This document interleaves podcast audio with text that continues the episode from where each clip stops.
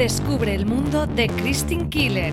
Sexo, mentiras y espionaje en el Londres de los años 60. Cosmo estrena en exclusiva El escándalo de Christine Killer, una serie de la BBC centrada en el célebre afer político que tumbó al gobierno británico, el caso Profumo. Soy una persona normal y corriente. Tu cara es tu fortuna. Nunca he buscado la fama. Profumo. Puede que sea el próximo primer ministro. Pero la fama acabó encontrándome. ¿Cómo se llama? Christine Killer. Habla de ti y de Christine. Hace meses que se acabó. El pueblo tiene derecho a saber qué clase de hombre es. Soy joven. He cometido errores. Inocente. ¡Pum! Culpable. No te pierdas el próximo lunes 22 de junio a las 23 horas este estreno en Cosmo. Y cada lunes a las 23 horas un nuevo capítulo. Una vez estrenados, los episodios estarán disponibles bajo demanda en los principales operadores de televisión de pago.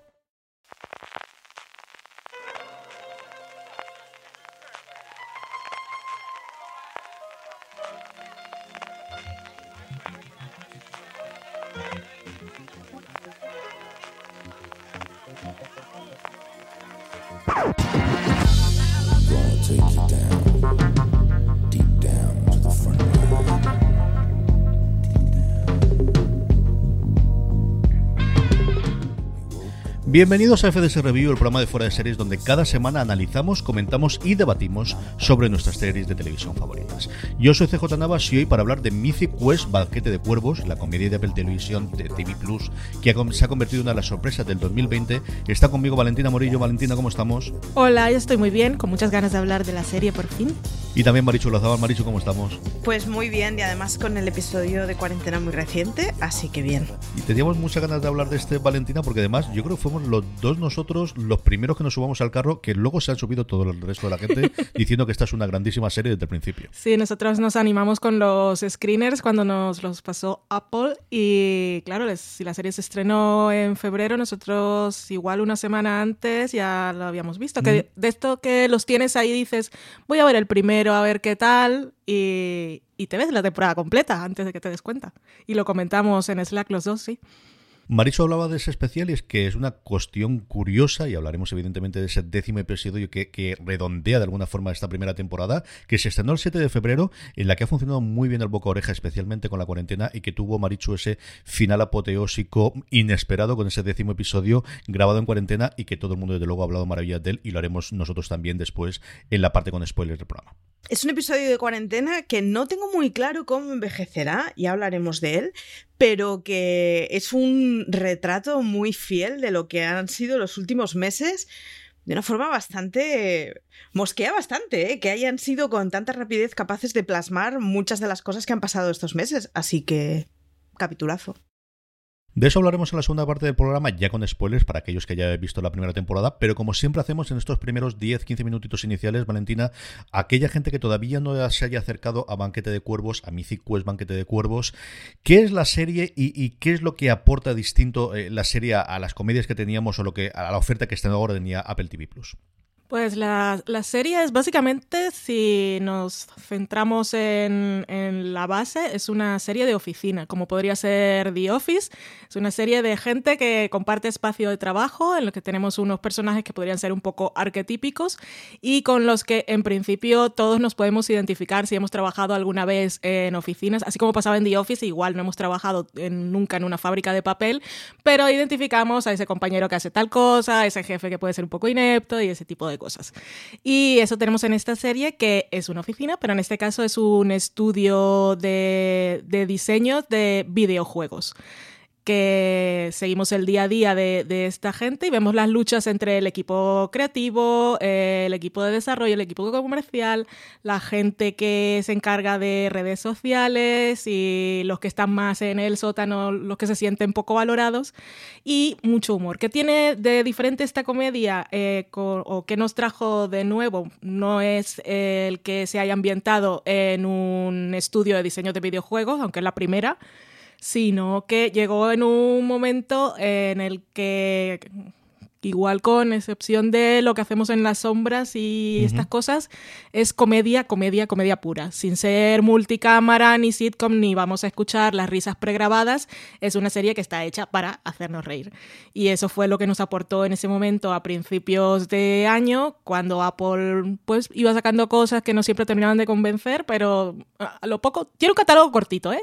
Tiene un catálogo limitado, pero casi todo, si es en proporción, tiene muchas cosas buenas. Y luego sacó como comentamos, ese episodio en la cuarentena que se pusieron en marcha súper rápido y es que les, les quedó tan bonito y tan ideal que todos nos pusimos a hablar nuevamente de la serie y la gente, si vio ese episodio, seguramente decidió echar atrás o igual empezaron por el principio, pero pues eso, es una, es una de las mejores comedias que hay ahora y una de las series del año. Hemos tenido desde luego esas dos oleadas, una cuando terminó, eh, o después de verlo de la gente que veía, y luego esa segunda oleada de, fans y de, críticas positivas después de ese episodio en cuarentena. Maricho, ¿cuándo, ¿tú tienes algún recuerdo de cuándo fue la primera vez que acercaste a la serie o que tuviste conocimiento de que existía la serie y qué pensaste en ese momento? Por vosotros, porque hicisteis mucho spam. Básicamente, yo fui a la serie porque fue la serie de la que estabais, venga a comentar con los screens que habíais visto de Apple. Y fue en plan, bueno, pues es comedia de malas. Lo bueno que suele tener una comedia canónica es que son episodios de 20 minutos, te ves tres o cuatro y si no te convence no pasa nada. Me vi el primero, me vi el segundo y me vi toda la temporada de en una sentada. Así que me convenció. Mm, pero es una serie a la que mm, básicamente he llegado por el spam en redes, porque estabais vosotros hablando de ellas y porque veías que había muy poca gente que veía la serie, que se quedaba con ella y que no le convencía. Y es una cosa que pasa mucho con las comedias. Si no entras, no entras y no pasa nada, no hay que verlo todo. Pero a la que entras, hay muchas comedias que, te atrapan completamente y esta tiene un submundo propio suficiente como para que sus personajes o te caigan muy mal porque están infantilizados o te maravillen y te los quieras llevar todos a casa precisamente porque es un desastre y están infantilizados. Valentina, ¿tú qué recuerdas del este? Con la salvedad de que, a diferencia mía, tú sí que has visto de donde viene la gran parte del equipo creativo y también de los delante de la pantalla de los intérpretes, que es de ese Colgados en Filadelfia o It's Always Sunny en Filadelfia, la comedia ahora ya más longeva de la televisión, abatiendo los récords que llevaban desde el año 50 con la próxima temporada. Sí, ya la próxima temporada será la número 15, la estamos esperando. Eh, yo soy muy fan de la serie y sí que los conocía. Y cuando empezamos a ver los proyectos que traía Apple, eh, sobre todo, yo me enteré del proyecto, creo que fue en la presentación aquella que hicieron en la primavera del año pasado, que salieron imágenes eh, de... no, no, había trailers en aquel momento, pero salieron imágenes de las series y vi a Rock, Rock McHelney que es uno de los creadores y protagonistas de Colgados en Filadelfia, y, ahí fue donde dije, ¿esto qué es? En ese momento me enteré de que estaba él junto con Charlie Day, que es otro de sus compañeros en la serie, y Megan, Megan Gans, que también es compañera de ellos desde 2016, que antes había trabajado en Community, también en Modern Family. Y mm, pues me parecía curioso y, ya está, porque siendo una serie de Apple, yo pensaba en estos creadores y pensaba en la serie que conocía, que era Colgados en Filadelfia, y dije, mira, pues no sé si los van a dejar hacer lo que están acostumbrados y entonces no sé qué tipo de, de producto puede ser.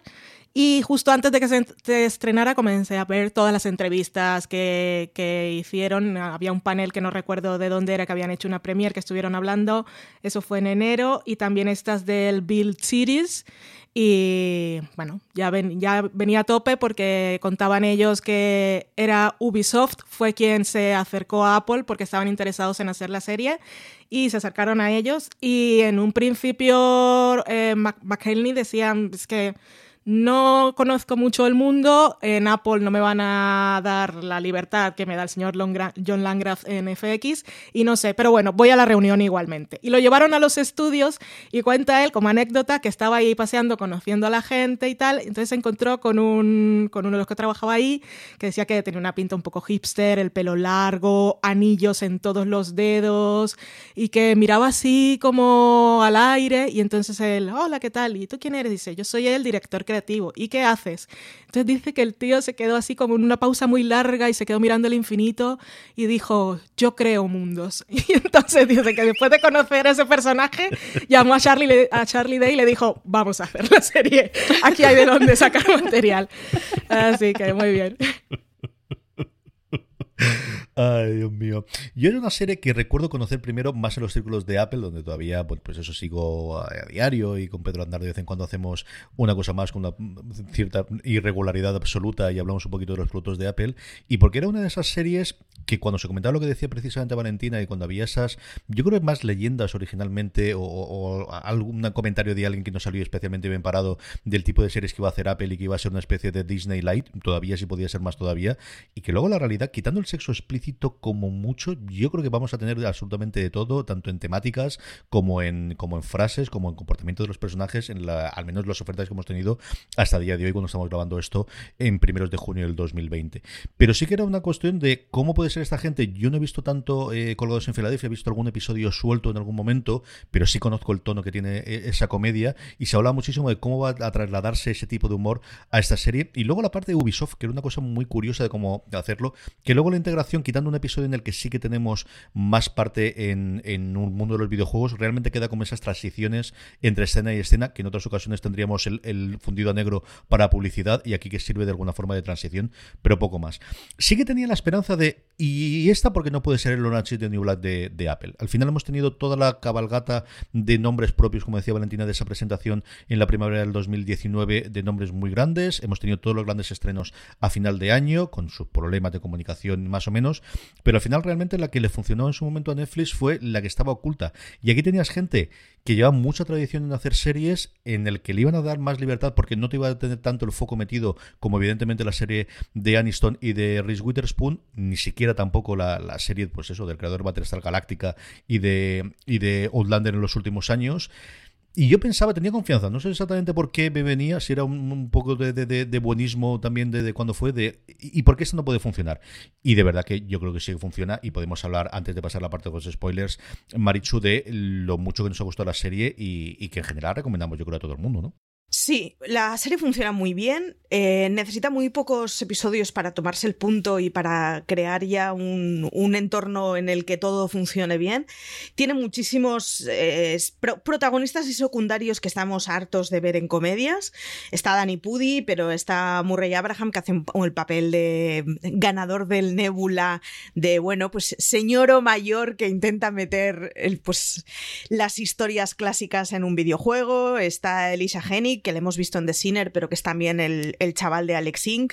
Es una de esas series en las que prácticamente todas las caras que estás viendo las reconoces de haberlas visto en otras series y funcionan muy bien. Luego está una señora que a mí me está maravillando últimamente, que es la, la que hace de Michelle, de la programadora, que es una tipa que hemos visto como actriz de fondo en Crashing y como actriz de fondo en Space Force, que la pobre señora, yo no sé si es impertinente o se ha encasillado en ese papel, pero hace un papel maravilloso de señora con la que no te irías a tomar un café.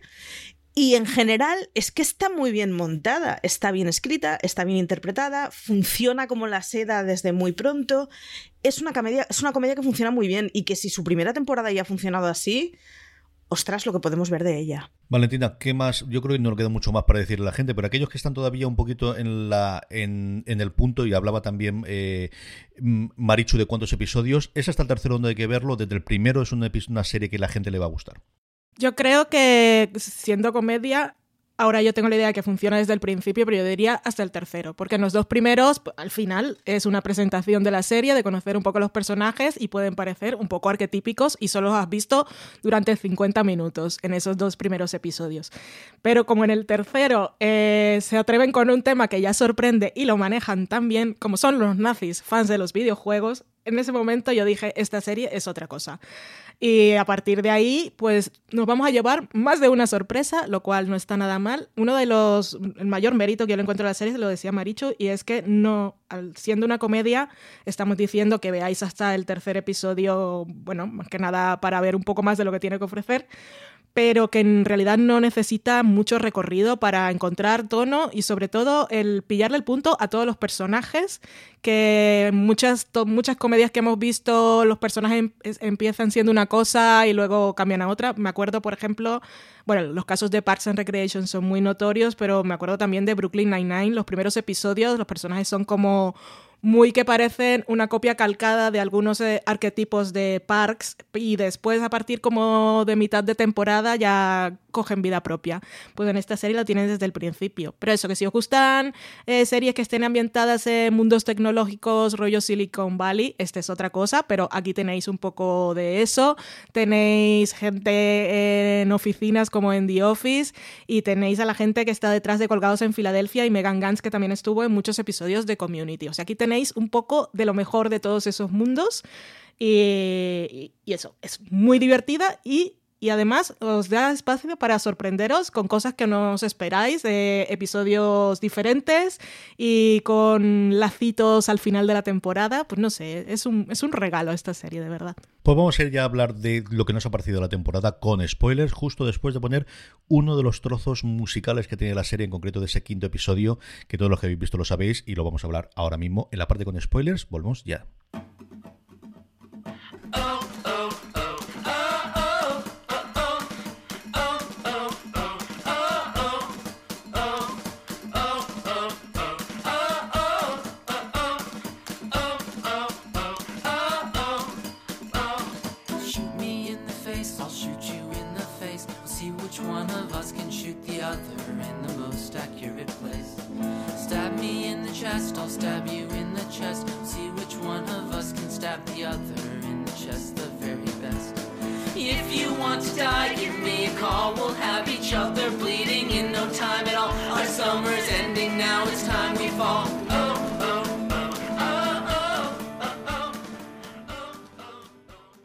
Estamos ya de vuelta, Marichu, Valentina, vamos a repasar los personajes principales, los que más nos gusta. Pero antes, eh, ¿qué es lo que nos enganchó en la serie? ¿En qué momento recordáis, eh, Marichu, de esta es una serie que voy a ver hasta el final y que voy a pegarme la tracón si hace falta? Yo con los nazis. Mm, es que todo mejora con nazis, para que no nos vamos a engañar. Es una trama tan absurda, tan bien llevada, que tiene un subtexto tan bueno y un final tan bueno, el rollo de al final una cámara de eco y mira, que se den de sopapos entre ellos, que nadie los escuche, que beban felices en su guetito y no salgan de aquí y no molesten. Me parece maravillosa la solución y, es que todo el episodio es muy gracioso. O sea, e, ese rollo de en cuanto se genera una herramienta, habrá penes en internet. Y bueno, pero si son nazis se dedicarán a hacer esvásticas. Bueno, pero pueden hacer esvásticas de penes. Es como tan absurdo todo que es una maravilla. A mí es, fue un episodio que me hizo reír muchísimo. Yo reconozco que cuando arranqué el de la pala me pareció completamente absurdo y sin embargo lo volví a ver ayer a la tarde para refrescar para la grabación de hoy y visto ya, habiéndole tomado el pulso, es que el arranque ya es muy bueno. Lo que pasa que sí que, en mi caso sí que fue de estar gustándome lo que estoy viendo, pero parecerme gente muy simplona, porque tienen unas dinámicas completamente tóxicas y completamente infantiles, pero claro, luego llegan los nazis y es que es como, o sea, eso de que les creen ya directamente una herramienta para que los nazis puedan hacer el saludo nazi y es como, vamos a ver, esto no va así, esto no va así. me reí muchísimo y ahí ya definitivamente me cautivó eso sin contar que como está Dani Pudi, yo ya sabía que la iba a ver hasta el final, porque esto es así y cada una eh, acosa a quien quiere y en mi caso es Dani Pudi el, la víctima de todos mis, mis acosos. Estoy contigo, no me acuerdo. Yo creo que Pudio también fue una de las cosas que desde luego me llamaron inicialmente para ella. Valentina, tú también fue el tercer episodio el que te dijo a partir de aquí tiro parlando y tú ya venías comprada desde casa con el primer episodio. Yo venía comprada, bastante comprada, porque conozco a los que estaban haciendo la serie y el personaje de Ian, que es el de Rob McElhenney, es un poco eh, que te parece superficial y tal, pero a mí me hace mucha gracia, pero me recordaba en parte a una mezcla de personajes de Colgados en Filadelfia.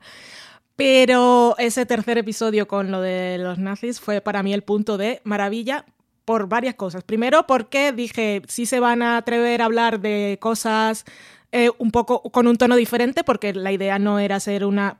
Colgados en Filadelfia ya la tenemos y seguimos haciéndolo, llevamos 15 temporadas y es en FX y es otro público y otro tono. Entonces no tenemos por qué replicar, vamos a llegar a un público más amplio pero se iban a atrever a hablar de esos temas porque no era nada fácil. Pero en este episodio nos introducen a la de Community Manager que la tienen en el sótano, que no le dan tarjeta para subir, que me hace muchísima gracia.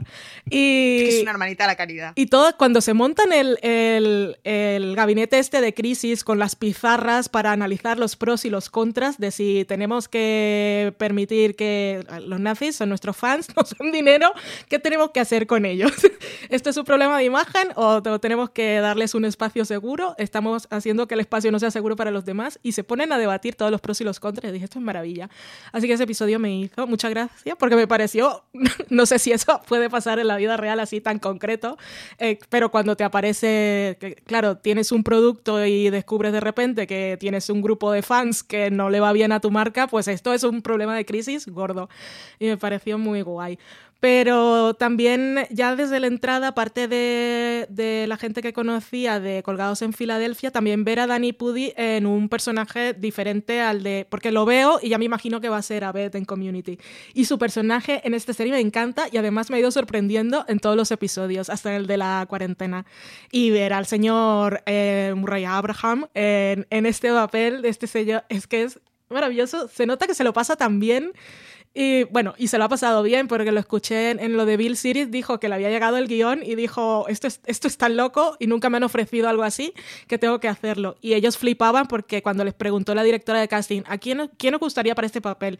Y dijeron, pues a alguien tipo el señor F. Murray Abraham, pero no pensando que lo iban a conseguir. Y, y, claro, son de esas cosas de que nunca le ofreces a algunos actores cierto tipo de cosas porque piensas que te van a decir que no y luego todos nos lo pasamos genial. Abraham preguntando si el, el, discurso que tiene que hacer para los nazis es a favor o en contra es maravilloso. o sea, el rollo ese de, pero vamos a ver, ubiquémonos. Todo su papel hace tan de señoro que huele a naftalina que es una maravilla. Es una maravilla. Ya que estamos con personajes, yo creo que podemos comentar ellos. Eh, si queréis, empezamos por los dos principales, que tenemos a Ian, que ya lo he nombrado Valentina, y esa Poppy, que para mí, desde luego, es el gran descubrimiento de la serie. ¿no? Al final, yo ya he visto el trabajo de alguno de ellos, a Puddy, pues, que vamos a decir en su momento en Community, a Abraham haciendo cosas mucho más serias, eso sí. Pero yo creo que esa relación entre Ian y, Poppy, que inicialmente empieza muy en los antípodas y que luego, sobre todo en la parte final de la, de la serie, cuando yo creo que tiene uno de esos momentos brillantes de convertir al youtuber inicial en el hijo de Ian y, y esa parte emocional, pues como tantas veces te digo yo también, que, al final las comedias es las que eh, cuando tienes todo ese punto te puede dar momentos dramáticos bastante interesantes. Aquí no es que te den ningún momento tampoco excesivamente poso que puedas tener en otras comedias, pero a mí esa relación de cómo se haciendo en, durante los primeros nueve episodios, y luego comentaremos también en ese décimo esa escena del, del pasillo que tenemos en el, en el episodio especial de la cuarentena, eh, Marichu, me ha dado mucho más de lo que yo podía pensar desde luego en el primer episodio. Da mucho más la tipa, o sea, ya la he metido en el radar automáticamente desde el primer momento es cómo se puede ser tan abrazable y tan apeluchable. Es, o sea, una cara de angélico y de desesperada con Ayan, que está absolutamente mm, desmadrado todo el rato y en absolutamente todas las escenas, y ella intentando ser seria. Es muy buena todo el arco de cómo quiere ser una persona seria y trabajar en un lugar ordenado y maduro, y por lo tanto acepta ofertas externas, pero luego es como, pero es que yo os quiero mucho, es que sois lo peor de mi vida, pero también sois lo mejor. Es una pasada y ella está increíble, ella es, es, un gustazo y yo no la tenía nada localizada y, y es un gustazo de mujer, vamos, la necesito más. Valentina, ¿cómo has visto esa relación que se va entrecruzándolo durante toda la temporada entre Jayen y, y Poppy? Pues me encanta que sean el corazón de la serie, son tan diferentes y claro, ella se siente poco valorada porque su trabajo, es de estas cosas que hay trabajos, eh, cuando trabajas en equipo, hay cosas que la gente no ve. Y entonces cuando son otros los que se llevan todo el reconocimiento por lo que haces, pues al final un poquito de ego para este tipo de cosas tienen. Pero ella sobre todo, más que ego de cara a la galería, es no, no sentir el reconocimiento de, de Ian que porque claro, ella es la que él crea los mundos, pero ella es la que los hace posibles. Entonces, pues cuando empiezan a, a darle, pues a tocarle la oreja en otros sitios, es normal, se siente valorada y tenga la tentación de irse. Pero a mí lo que más me gustó de la relación de ellos es que para comedia va muy bien lo de pues el, choque constante y que nosotros vemos que en realidad eh, se llevan bien, pero que tiene que haber conflicto, pero que lo hayan llevado a un punto emocional y sobre todo hilándolo con ese episodio que tenemos, que ya hablaremos de él, el que es una, un episodio, una historia autoconclusiva, vamos, independiente, que decíamos esto pues, no va a ninguna parte eh, y luego en el final de la temporada si vemos claro, el final de temporada es que eh, la oficina está en aquella misma casa donde había empezado aquella gente y que ellos son un poco esa pareja y tienen que aprender de los errores eh, para, para, bueno, para poder seguir trabajando juntos. Pero el episodio, que el momento que a mí me dejó súper shock, que me sacó la lagrimita y todo, fue ese de, de, de, la cuarentena, que ya hablaremos también, solo lo dejo caer ahora a Sins, porque no me lo esperaba y me pareció tan bonito. Llegó en un momento ese episodio en que necesitábamos que nos hicieran reír y la serie lo consigue, pero también había que hablar de otras cosas y ese sentimiento de aislamiento y de soledad que podían sentir muchas personas y que, que, no tenían la suerte de haber quedado confinadas con alguien más o, o, que mira tú que podías tener problemas con la gente con la que te habías quedado durante el confinamiento. Así que súper bonito. Y en esas charlas que había oído antes, eh, leí, eh, escuché, decían, contaban ellos que eh, el personaje de Poppy inicialmente iba a ser para una, para una actriz mayor y que ella fue a hacer el casting para otro personaje, que podía ser creo que una de las tester o del asistente, y tuvo tanta química con, con Ron Van Helny que dijeron, la fichamos y cambiamos el personaje. O sea, el personaje que hemos visto no era el que iba a ser y fue por la química que, tenían los dos actores juntos. Funcionan muy bien, son, completamente adorables y tienen muchos, muchos momentos de estos de complicidad. Cuando le está entrenando a Ian para poder eh, competir, es de estas cosas, son de estas escenas que en realidad tienen poquísimo contenido y que son preciosas. O sea, vedla con el prisma de pareja que funciona, es una maravilla. Dos de los personajes importantes que no hemos nombrado, al menos uno de ellos, es eh, la tercera pata de ese taburete, eh, la persona que siempre está superada. Normalmente siempre en todas las comedias tenemos a alguien que siempre está al límite de todo y que de alguna forma es la persona más normal, o la que podríamos entender que si fuésemos nosotros estaríamos allí, que es ese David Hornsby o ese David Brisby que, que, interpreta a David Hornsby, que va acompañada o no, depende del momento, de mi personaje favorito, lo digo ya de la serie, que es Joe. O sea, no hay nadie que me guste más que esa asistente de no sabemos quién en función de cómo sopla el viento, que a mí me parece delirante en cada momento que sale y es mi personaje favorito, Valentina. Sí, ambos, ambos dos me encantan. Eh, Joe era un personaje que siempre me sacaba la carcajada y yo, yo sí tendría que decir que estoy como tú en el fondo, si me pongo a hablar de todos, te diré que todos me gustan y todos son mis favoritos. Porque si me pongo a desarrollarlo, el personaje del señor ganador del Nebula, pues también me hace mucha gracia y también puede ser mi favorito. Pero es que la asistente es tan siniestra por momentos, pero es tan divertida y es tan eficiente y es tan leal a la persona a la que se supone que está asistiendo en cada momento, que es que es maravillosa. O sea, qué risas me sacaba. tiene puntos que son realmente muy siniestros, pero no sé, me río mucho. Y el personaje de, de David es genial. Este me hacía mucha gracia porque el actor sale en Colgados en Filadelfia y es un personaje al que la gente de, de estos, los amigos del bar, le han destruido la vida hasta convertirlo en un despojo humano. O sea, además cuando lo, cuando lo ves en la serie le ponen un montón de efectos de maquillaje que tiene pústulas, se le han caído todos los dientes, creo que ha perdido un ojo también, se le ha caído el pelo. O sea, cada temporada lo han ido destruyendo más y me hace mucha gracia verlo aquí un poco en otro trabajo desagradecido, eh, no, en la ficción, sino dentro de la empresa. Por decir comida es verdad, no, no, no, no gana una. ¿Qué te parecen estos dos a ti, Marichu? Yo es maravillosa porque es esa tipa racista, integrista, cabeza cuadrada, el momento ese de le voy a provocar el suicidio. No, que no se suicide. Vale, que no llegue a la muerte. No, a ver, no estamos entendiendo la historia. Es muy bueno. Ese rollo que tiene siempre de guiño, guiño, codazo, codazo. He entendido el subtexto y no, para nada. me maravilla. Y es que es ese rollo de que es, o sea, es racista, es en, el, en el trabajo de equipo del capítulo de los nazis, los comentarios que hace durante todo el, digamos, la sesión, la sesión que tienen de, de, grupo multicultural, digamos, es maravilloso. No hay ningún comentario que sea mínimamente decente. O sea, es, es como, pues, pues eso, pues Pudi es indio, la tester es gay, el otro. Y entonces es todo como.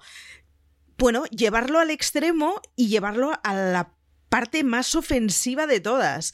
Pero ves que desengañémonos, cuando se estaba haciendo ese grupo ya era ofensivo en sí, es la única que verbaliza la locura que estamos viendo. Es, es maravillosa, es un peligro y puede dar momentos muy buenos con esa idolatría que tiene Ayan, que, que en fin, que le reconoce como padre, es, es una maravilla.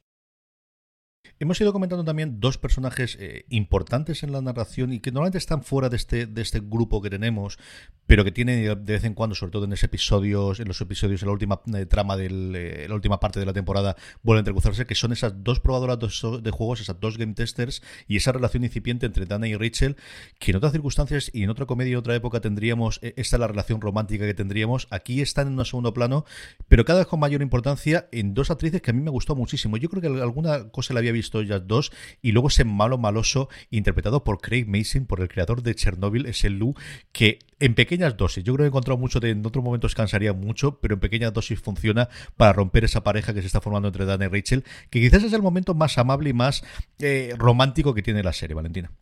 Esto funciona muy bien. Eh, la que interpreta a Rachel se llama Ashley Burch, es también guionista en la serie y, es, eh, le pone voz a un videojuego que se ve que es muy famoso, que yo no sé cuál es, creo que es algo de Horizon, pero bueno, igual la gente que es más gamer eh, lo reconoce.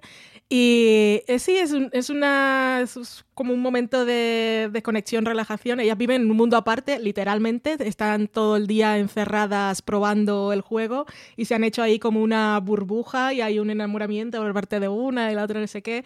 Es un momento diferente dentro de la serie y cuando entra el personaje de Craig Mason, que me enteré yo después de haber visto la serie que era él, eh, me hizo mucha gracia porque es, es, es, un personaje que en la vida real, por supuesto, que odiaría. Pero que ahí dice cosas que es tan, está tan llevado al límite de, de, la parodia de sí mismo que me hace gracia. En la vida real, pues, supongo que me sentiría ofendida, pero nos ha enseñado Mrs. América que eso es lo que hace la gente que quiere ponernos, nos quiere enervar y para eso dice las cosas que saben que nos van a molestar. Pero bueno, me gusta mucho esa burbuja que está ahí y bueno, luego con una de ellas tenemos la historia aquella de, de, que, de Twitch, de eh, explotarla un poco y que luego pues sale pringada cuando también no te muestra lo atento y la loca que está alguna gente en internet que se pone a unir las pistas, me recuerda ese es Reddit total, que la identificaron por una cosa que se veía en el fondo, que se veía en el reflejo de las gafas y yo, Dios, the people, el tiempo libre. Maricho, ¿qué te ha parecido la relación entre ellos dos? Que me pido ser la niña de las arras cuando se casen, lo tengo clarísimo. Son súper adorables. Además, me encanta el detalle ese de explicitar que viven completamente al margen, poniéndolas en una habitación opaca, en la que solo pueden ver una rendija, que ellas ven el exterior, pero el exterior no les ve a ellas. Es como, es que realmente las pobres viven en un universo paralelo, pero son tan bonitas, es, es como no sé, o sea, son la pareja perfecta, son monísimas y, me encantan. O sea, y ya en el episodio de la cuarentena, la coña que tienen de las patatas fritas, me pido hacerla con alguien en algún momento de mi vida. o sea. Y luego hay un montón de personajes secundarios que tenemos de fondo. Eh, Valentina, más allá que nos acordemos de alguno que nos guste, yo creo que también esta serie tiene el potencial de ser como pasa en Recreation, de tener al final 7, 8, 10 personajes principales, pero un elenco de 10 o 15 personajes que vayamos teniendo temporada tras temporada y que vuelvan a salir y que vuelvan a tener y que dan mucha vida eh, en general a todo el mundo que se está construyendo alrededor de este centro o de, de este punto dentro de Mythic Quest. Sí, eh, a mí sobre todo la que más me gusta de las que no tengo y no tengo aquí en la chuleta ahora el nombre es la encargada de la community manager, porque además tiene un trabajo complicado y ella lo normal, además, es que estuviera arriba y pudiera estar en las reuniones, porque tiene cosas que aportar. Ella es la que se lleva los marrones, ella es la que está en contacto con la gente. y al final la tienen ahí apartada, que no, no, le dan tarjeta para subir, que cree que hay más gente como ella, pero en realidad es la única que está oculta. Es su persona. Y la actriz está muy bien. Y me gusta porque en el episodio confinado también aparece solo un momento y, ay, no sé, es maravilla. Es que lo tienen, lo tienen tan clavado todos los personajes. Y bueno, no hemos hablado de ese del de Puri, que es el Puti, que es el, el, personaje este que es real en el mundo de la industria de los videojuegos, que son pues los que se dedican a jugar en directo y a hacer las críticas de, de, cada juego que se estrena y a darles el visto bueno y tienen tantos seguidores y gente que paga por verlos y que está tan atenta a sus opiniones que en realidad pues sí, controla un poco la industria. Y que sea el de esta serie pues un niño, podríamos decir un niñato, pero eso sería ofensivo porque es literalmente un niño, pero se comporta como un niñato también, pero es que, es que tiene mucho poder y no lo usan para. Lo pueden usar para el mal, no como Noemí Argüelles con sus seguidores de, de Twitter. yo lo que he ocurrido siempre con las críticas, antes era fundamental en la prensa, yo siempre recuerdo, sobre todo en cocina, ¿no? De, de, los restaurantes de Nueva York, una crítica del New York Times o te encumbraba o te hundía el restaurante y ya daba lo mismo las inversiones mm. en función de las, de las estrellitas que te ponía el New York Times. Y ahora es cierto que, que esa parte, bueno, pues en muchos casos se ha llevado YouTube a Twitch y la tenemos también en el mundo de los videojuegos, indudablemente. Marichu, del resto de personajes que flotan alrededor, momentos, escenas o curiosidades, o alguno de ellos que te haya gustado especialmente. Yo ya lo he dicho, en general, cualquier escena en la que salga Michelle, que es la otra programadora, que es una tía muy áspera, es que es muy áspera y, y siempre hace papeles así, pero es que los clava, tiene un rollo de mirar por encima del hombro y darte igual que vivas o mueras, que es que me parece maravilloso. Lo hace francamente bien, tiene mucha retranca y, nada, y es, bueno, como, como comenta delante del grupo de las niñas que vienen a ver referentes femeninos, es la otra mujer programadora y hasta aquí acaba la lista. O sea, hace un papel muy bueno con poquísimas intervenciones. Esto es una cosa que le pasa a esta serie y es que abusa muy poco de los personajes, mm. cosa que se agradece, porque muchos de ellos en realidad son muy antipáticos y caen muy mal. Lo que pasa que en pequeñas dosis pasa a ser un contrapunto divertidísimo, pero posiblemente una serie en la que Michelle fuera Michelle 100% todo el tiempo, pues sería muy cansina pero con el nada, con el contrapunto que nos dan y con esas pequeñas pinceladas, se convierte en un personaje muy, muy gracioso. Y le pasa a varios. Lo que decía Valen, ¿no? De al final, el tercer tester en la vida real posiblemente no querrías ni cruzarte en la misma calle que él. Pero claro, metido ahí es una maravilla. Vamos a hablar del quinto episodio, vamos a hablar del último episodio, vamos a hablar de lo que esperamos de la segunda temporada y de algunos momentos que nos hayan gustado especialmente. Pero antes de eso, vamos a hacer una pequeña pausa para dar las gracias a nuestro patrocinador de la semana. TNT estrena la segunda temporada de Proyecto Blue Book, la serie producida por Robert Zemeckis y protagonizada por Aidan Gillen. Los nuevos episodios nos llevan hasta el momento en el que comenzó la gran conspiración ovni. Se centran en casos reales que despertaron el interés de Estados Unidos, como los controvertidos casos de Roswell y el Área 51. Existen.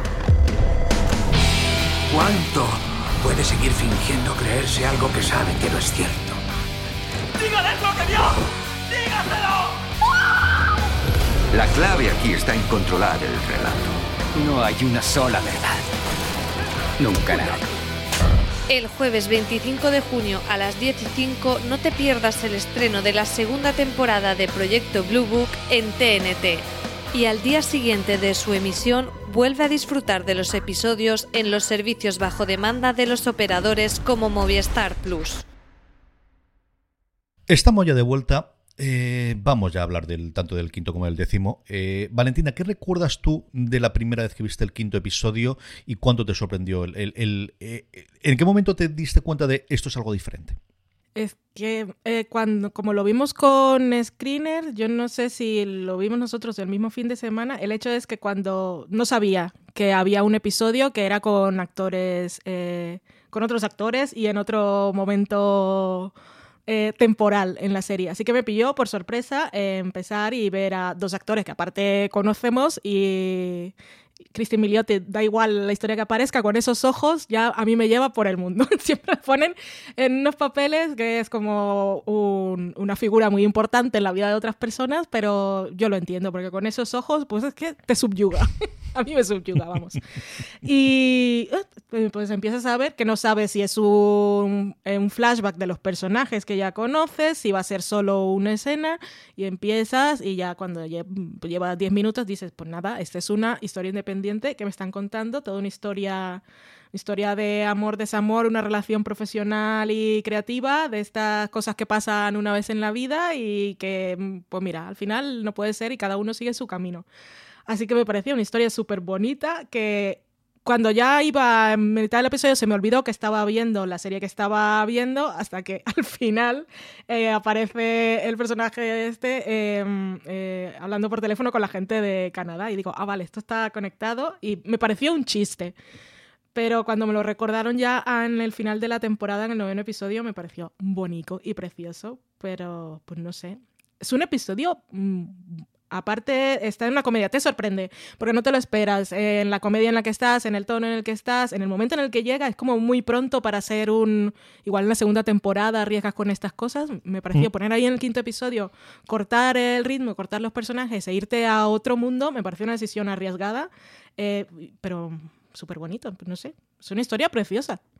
Mm, a mí me gustan las historias así, sin final. Las historias románticas de gente que no acaba junta a mí me parecen maravillosas. Maricho, ¿cómo enfrentaste tú a este episodio que tú algo sabías ya de que era algo especial y, y qué te pareció el episodio? Yo con trampas, porque cuando arrancó y vi a Jake Johnson empecé a dar saltitos en el asiento y palmaditas, y entonces abrí IMDB en plan, oh Dios mío, Dios mío, Dios mío, este señor está aquí.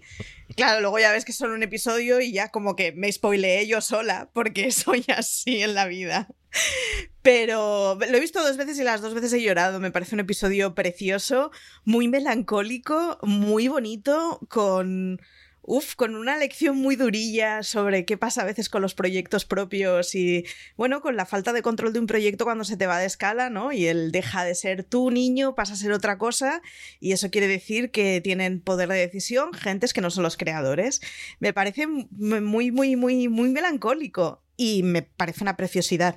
Y visto la segunda vez muy potente gráficamente. Es curioso porque no es una serie que estéticamente tenga una gran, un gran sello propio y sin embargo el quinto episodio, o sea, tiene unas luces, unos vestires, un todo que es tan triste, tan gris, tan oscuro, tan como el carácter de ella, que es, una preciosidad de, encapsulado. Y además se puede ver, aunque no hayas visto absolutamente nada de la serie, porque es eso, es una historia independiente que luego tiene relación, pero es una historia que se aguanta perfectamente ya sola.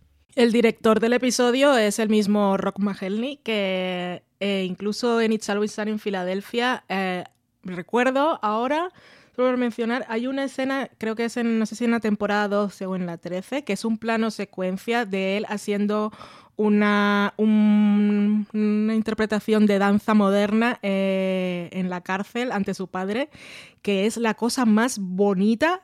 O sea, fue de. Si yo hubiese tenido que escoger solo una escena en el año en que se emitió ese episodio, habría sido esa, que luego pensar que están colgados en Filadelfia dices, no, no, no lo entiendo, no sé cómo hemos llegado aquí. Pero que, que tiene, tiene buen ojo, tiene talento.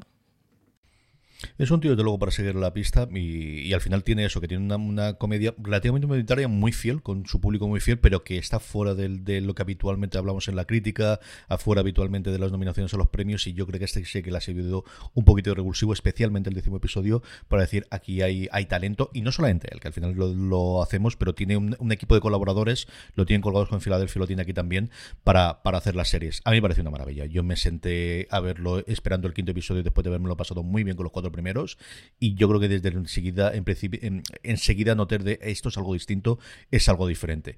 A mí me fascinó el episodio desde el principio me dio un bofetón brutal el momento en el que él está hablando por teléfono con uno de los no recuerdo de los socios de los inversores y le dice voy a coger las vacaciones y me voy con la mujer y de repente vemos que ya no está con ella y que está con otra mujer. A mí ese fue un momento que me dejó pero me dejó un bajonazo brutal y qué bien hecho y cómo no te lo esperas y mira que es complicado a estas alturas de partido que te puedan sorprender. De verdad que fue un momento de tener que parar el episodio de pedazo de cabrones, qué bien lo habéis hecho, qué, qué, grandísimo momento.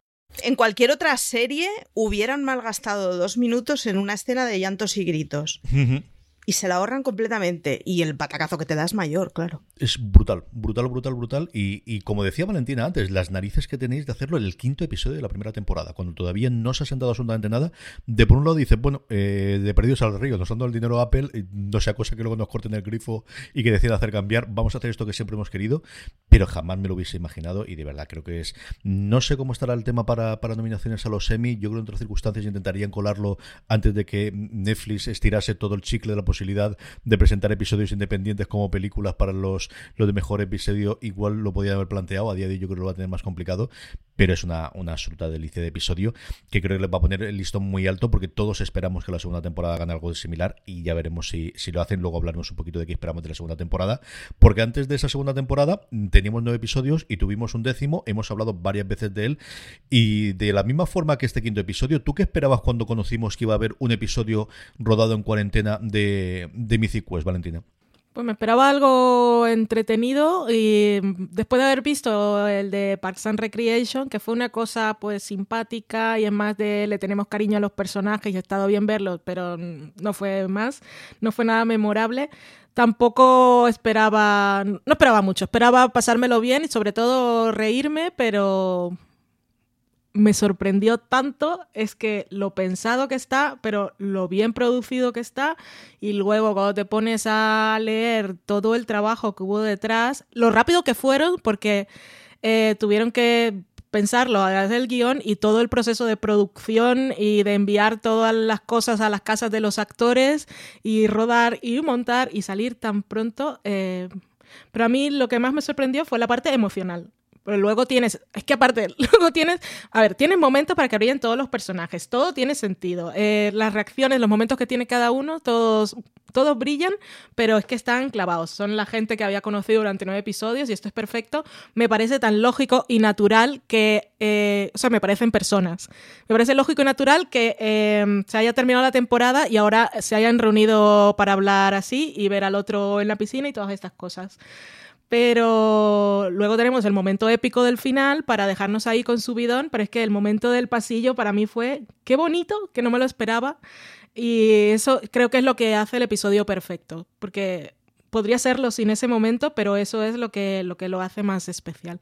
Maricho, ¿cómo encaraste tú este décimo episodio y qué te ha parecido después de verlo? Yo lo he visto muy tarde, lo he visto la víspera que grabamos esto, de hecho. Y entonces eh, había intentado no comerme muchos spoilers y no saber exactamente de qué iba, pero básicamente la idea de lo que había oído era que era mecánicamente muy bueno. O sea, pues eso, pues lo que dice Valen, ¿no? Técnicamente muy rodado, mmm, muy ágil en cuanto a hacerles llegar las cosas, que el guion sea bueno, que me lo imaginaba mecánicamente impecable. Entonces iba esperando una cosa así. La sorpresa que me dio es lo último que decía Valen, es el, la parte emotiva y el que a, a todo lo pasado es muy fácil narrar las cosas y conseguir dar una sensación. Pero este episodio ha sido grabado durante la cuarentena. Que durante la cuarentena hayan sabido hacer un retrato que sea tan poliédrico, que sea tan reflejo de muchas de las cosas que estaban pasando en ese mismo momento. Por eso decía al principio que no sé cómo va a envejecer, no sé cómo lo veremos a lo largo del tiempo y si no lo, si no lo veremos muy caricatura de una situación, que es que ha sido tal cual. Pero en el momento, o sea, yo si hubiera visto esto durante la cuarentena, me hubiera pasado llorando toda la tarde, esto lo tengo más claro que el agua. Y, es, es, muy emocionante, es muy de, de, corazón agarrado, de pues el momento del pasillo es una preciosidad y es posiblemente el momento que vayamos a ver más bonito entre Ayan y Poppy nunca y en realidad es un momento que no hemos visto. a mí lo que no esperaba es que fuera un reflejo tan bueno y que fuera tan emocionante siendo una cosa muy absurda porque no deja de ser una conversación entre un montón de gente por teléfono y ya. Me ha maravillado.